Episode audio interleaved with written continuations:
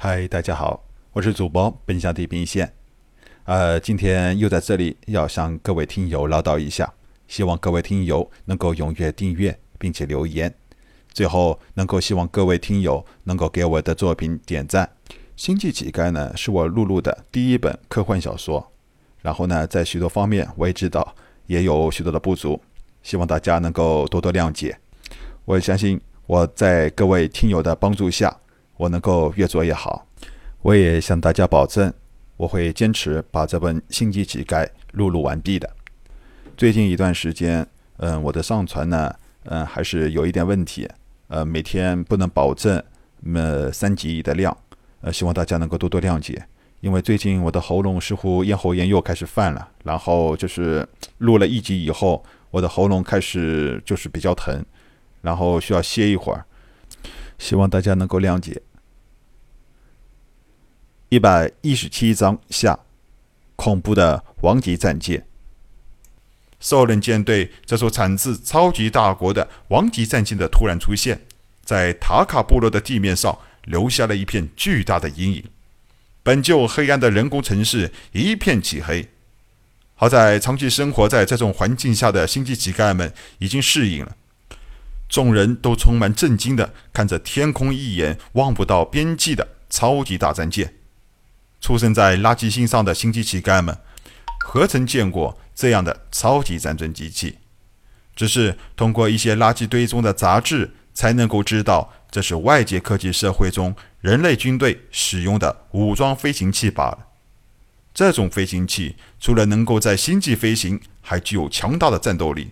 据说，即便是一颗星球在其主炮连续轰击之下，也会灰飞烟灭。他们有一个非常威风的名字，叫太空战舰。没人知道这艘巨大的战舰想要做什么，但是人工城市中的所有人都知道，这次很明显是遇到了外星人类，一群拥有强大武器的外星人类。就连铺天盖地的变异兽也停止了争斗，纷纷驻足观望天空漂浮的这座钢铁结构的庞然大物。滴，滴，咳，咳，几声震耳欲聋的声响从王级战舰上响起，数道强烈的光芒从战舰的底部射出，照耀在周围的空间内。光芒的覆盖范围已经将整整一块大陆严严的包裹起来。强烈的光芒引起变异兽的一阵骚动。斗王战舰没有停留，船首和船尾的物理弹射器保护盖迅速升起。砰！数段长度达到两百米的巨型柱子从弹射器上弹出，发出响彻天地的动静。塔卡部落上的人们和变异兽们都受到了惊吓，不少变异兽冲着悬浮在半空中的战舰呜呜的嚎叫。这些柱子以极快的速度飞向塔卡部落所在的小山周围，以非常平均的距离间隔的插入地面。仿佛一排排栅栏一样围住了人工城市，将人工城市中的变异兽和围在山体周围的变异兽大部队完全隔开。咔，咔，咔，咔，巨大的金属柱子上的闪出一段光亮，紧接着，所有的柱子上面的亮光相连，一层巨大的保护罩将人工城市完完整整的包裹起来。哦哦！身体中的变异兽出于对未知事物的恐惧，而纷纷冲上这层看上去半透明的保护罩，却惊人的发现，这看似柔软的保护罩竟然比钢铁还要坚硬。无论再多的变异兽使用多么强大的冲击力，都无法使得护罩动弹丝毫。王级战舰的表演仍然在继续。一面巨大的吹风机从战舰底部伸出，直直插入护罩内。护罩中立刻刮起了强烈的大风，飞沙走石。几只处在风口的变异野牛被直接吹上了天空，狠狠地撞在护罩上。塔卡部落大门也被迫关闭。人工城市中的所有人都聚集在城市中的监视器面前，观察着。外面的这艘诡异而又令人感到恐怖的超级大战舰，不知道这个诡异的战舰到底想要做什么。夹杂在这股大风中，突然冒出了一团巨大的白色粉末。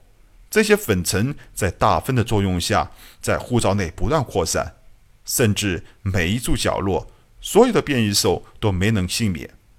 连人口城市中也吹进了不少的烟尘。扑通！也是变异野牛首先在这威力极大的催眠药剂宝宝粉的作用下昏迷下去，重重的跌倒在地上。接着，变异野牛身旁的一群变异兽也纷纷昏睡过去。倒地的变异兽向四处持续扩散，不断有变异兽在宝宝粉的作用下丧失了战斗力。不大一会儿，能量护罩中的小山上已经找不到一只清醒的变异兽。人工城市中的所有的人都欢呼了起来。现在这种情况，就算是再蠢的人也知道，这些外星人正在帮助自己消灭变异兽。死里逃生，让他们不得不激动的欢呼起来。所有的人都欢腾的大叫起来：“塔可部落的所有朋友，你们好吗？”零星俊朗的影像出现在护照内的天空中。啊，犹如晴天里的一道惊雷，整座城市中所有的人都安静下来。听林讯话中，可以轻易的明白。战舰的主人竟然知道这里是塔卡部落，这是所有的人都想象不到的。本来所有的人都以为是遇上了碰巧路过垃圾星这片星域的战舰，对方出于人道主义才施以援助，这一切都只是神的赐恩。不过现在的情况，是否对方是专程来到垃圾星的塔卡部落？您是？犹如变异兽的袭击，塔卡部落的老首领已经阵亡，已经成为塔卡部落新任族长的张鑫谨慎地通过大型广播向外界的天空问道：“他明白，对方战舰上一定有仪器可以看到自己，也能听到自己所讲的一切话。”呵，张鑫啊，难道你不记得我了？林勋笑呵呵地掏出一块七彩虎皮。想给这位和自己做第一笔变异兽生意的星际乞丐商人一些记忆的提示。你，张鑫惊讶地看着林勋，奇怪对方为什么会知道自己的名字。自己祖辈多少代都生活在垃圾星上，可不认识外界科技社会的大人物啊！靠！林勋心中暗骂自己蠢。自己当初也只是塔卡市场上和张鑫有过两次接触，现在自己的面貌与原来有了不少的变化，长期食用高级食物和原先在垃圾星上吃着变异瘦肉的模样有了很大的不同。张鑫能认出自己才怪。哦，林勋耸耸肩，我想你们现在可以让部队出来杀死这些变异兽了，他们只能昏睡一天。可要抓紧时间哦！轰！城市中所有人都欢呼雀跃起来，纷纷打开城市大门，到外面抢夺任人宰割的变异兽。护照外面的变异兽看到自己不少同类被人类杀死，哪里还能安静？纷纷拼死向护照内冲击。可惜，这斗王级战舰上的护照岂是他们可以突破的，任由变异兽如何拼命。护照纹丝不动。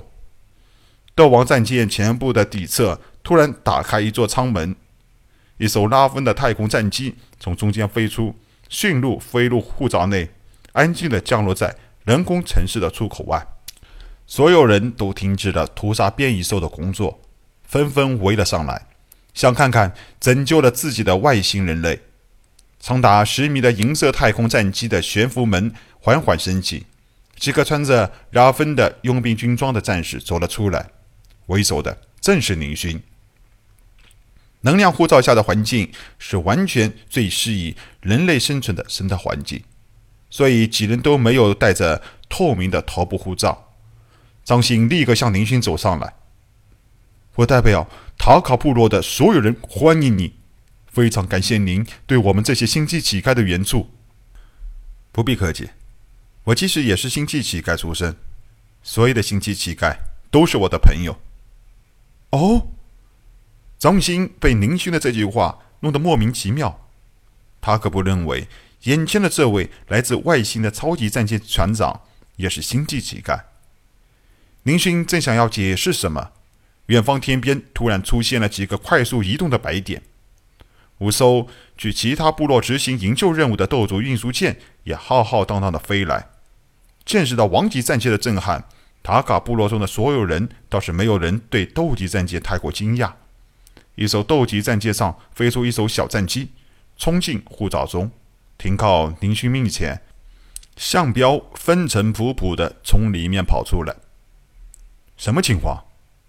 林勋着急的问道。林勋看向向彪的模样，就有一种不好的预感。